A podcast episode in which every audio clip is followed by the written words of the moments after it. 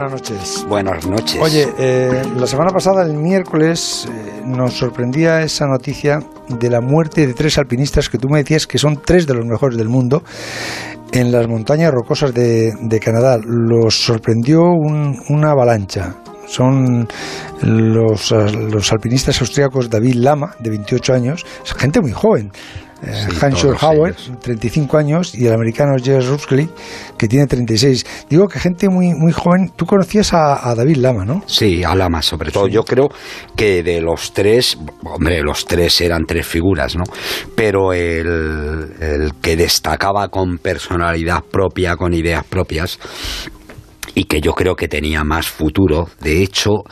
Eh, este año empecé la col las columnas de marca. La primera columna que hice en este dos mil diecinueve se lo dediqué a, a David Lama, y ahí contaba, contaba en marca que era uno de los tíos con mayor proyección, y, y titulé la columna David Lama, uno de los grandes. Sí.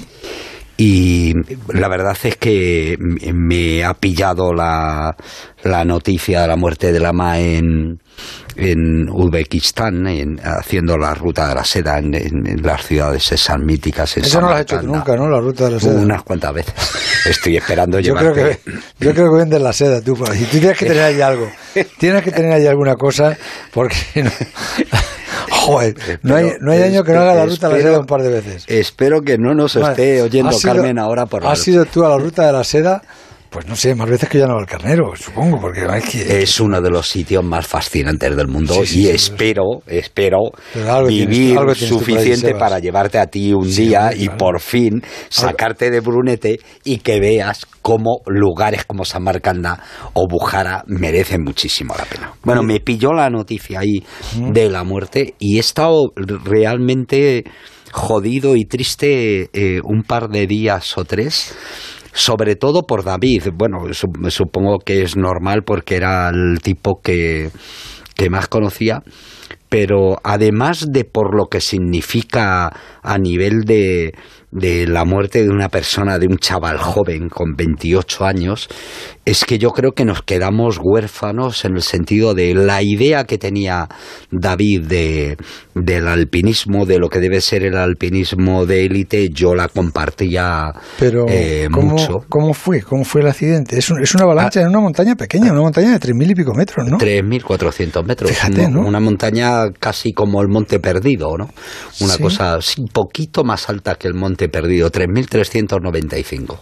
Pues, es decir, que me parece el Teide, que son... ¿no? Algo así, ¿no? ¿Eh? El Teide. Pues. No, el Teide tiene tres mil setecientos. Bueno, es decir, pues sí, el, Teide tres mil cuatrocientos, es, sí, el Teide es mayor y sí. el Mulacén también. Pero a, a lo que vamos, era una, es una montaña difícil de las rocosas. Eh, ayer se encontraron los cuerpos, pudieron...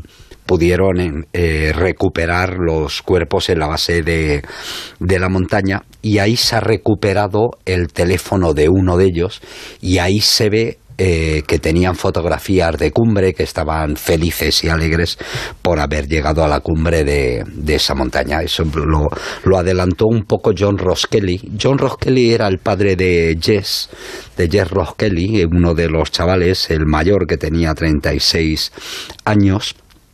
John ha sido uno de los más grandes alpinistas norteamericanos, un tipo que había estado en la cumbre del K dos en mil novecientos setenta y ocho, que había hecho la primera escalada de la Torre del Trango, de Luli Viajo, es decir, era un tipo con un grandísimo historial, y, y subió con el hijo, me parece que en el dos mil tres, al Everest. Y... Pero de todas las formas, la personalidad de David Lama yo creo que se comía un poco a, a los otros sí, pero, dos compañeros. Pero por eso mismo, bueno, era el más joven de los tres, ¿no? Sí. La, pero por eso mismo, por volver un poco a cómo pudo ser el accidente, ¿tú conoces esa zona?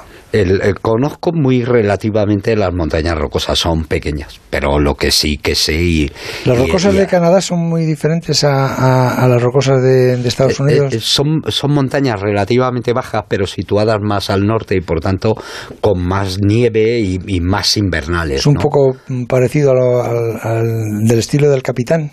No, no. Es, es una zona más parecida, yo diría, a Pirineos, con más nieve. La, la zona de, de Canadá se, se va mucho a escalar en hielo, bueno, porque son, que, montaña, son ver, montañas mucho más frías. Pero ¿no? ahí, ahí el terreno está mucho más alto, mucho más alto. Es que Colorado está altísimo, ¿no? Sí, pero... altitud en Colorado y luego encima le, le sube la montaña. Sí, pero el bueno, en el, en el Capitán también ha muerto gente en invierno congelada, vamos, ¿sí? Pero no es... eso no es frecuente. A Yosemite, al Capitán, se va a escalar en roca, y aquí lo que estaban haciendo era una ascensión de, de alta montaña, por decirlo de alguna forma. Han muerto porque les ha arrastrado, sin lugar a dudas, una avalancha mientras descendían.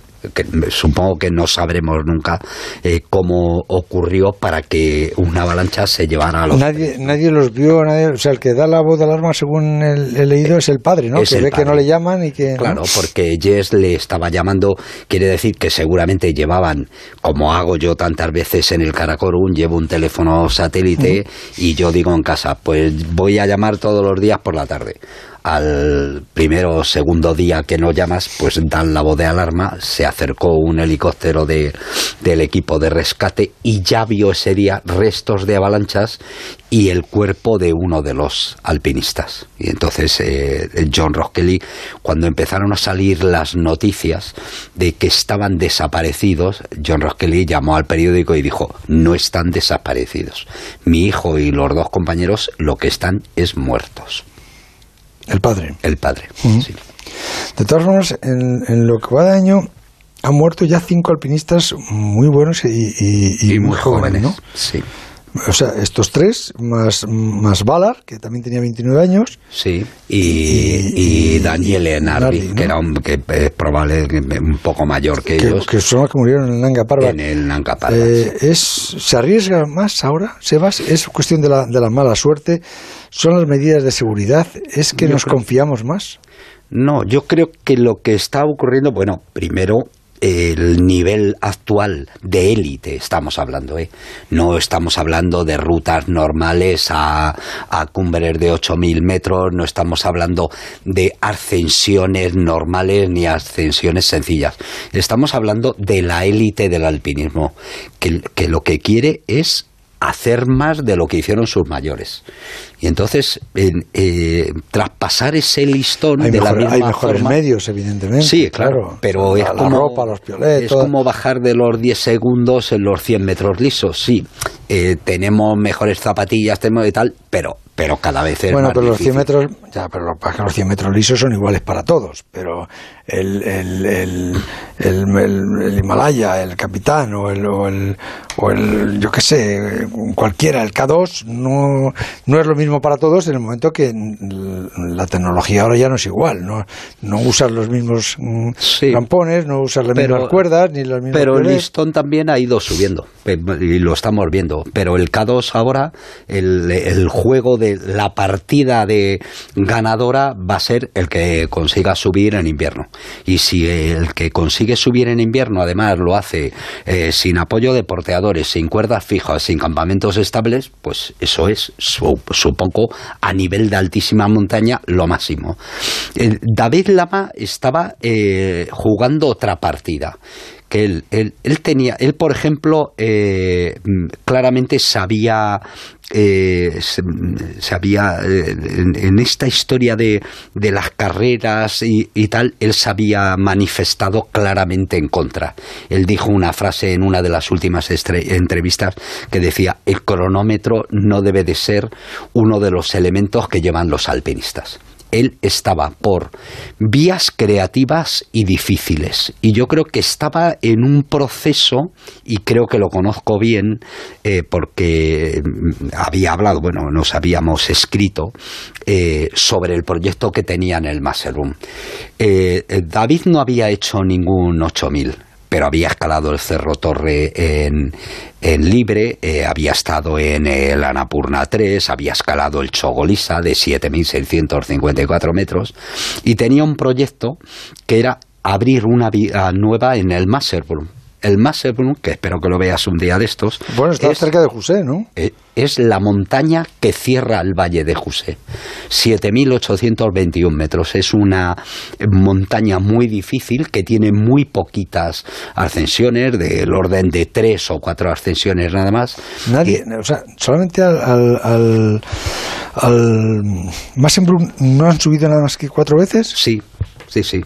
Vamos, te estoy hablando de memoria, pero pues si no han sido cuatro, han sido cinco, y si no han sido tres. ¿Y por qué han subido tan poca gente? Es una montaña de que no tiene ocho mil metros, ¿no? Pero no, es, pero es muy difícil. Es muy difícil, es muy peligrosa por casi todas sus vertientes. Es una especie de, de K dos más afilada. Está muy afilada la parte de arriba y además muy expuesta. Es, es, una, es una montaña que tiene muy difícil el acceso. Eh, me escribió David porque él sabía que teníamos eh, mucha documentación y muchas fotografías, porque me he pasado también mucho tiempo ahí.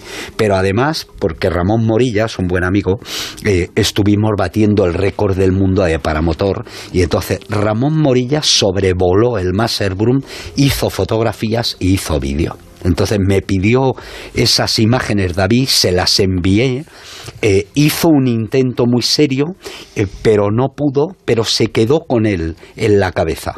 A la vuelta me escribió una carta preciosa, que todavía conservo en casa, dándome las gracias y diciéndome que, que quería volver a intentarlo. Pues descansen en paz. Descansen en paz esta gente que nos marca el camino, y lo siento sobre todo por las familias. Hasta mañana, Sebas. Hasta mañana, amigo. El Transistor, José Ramón de la Morena.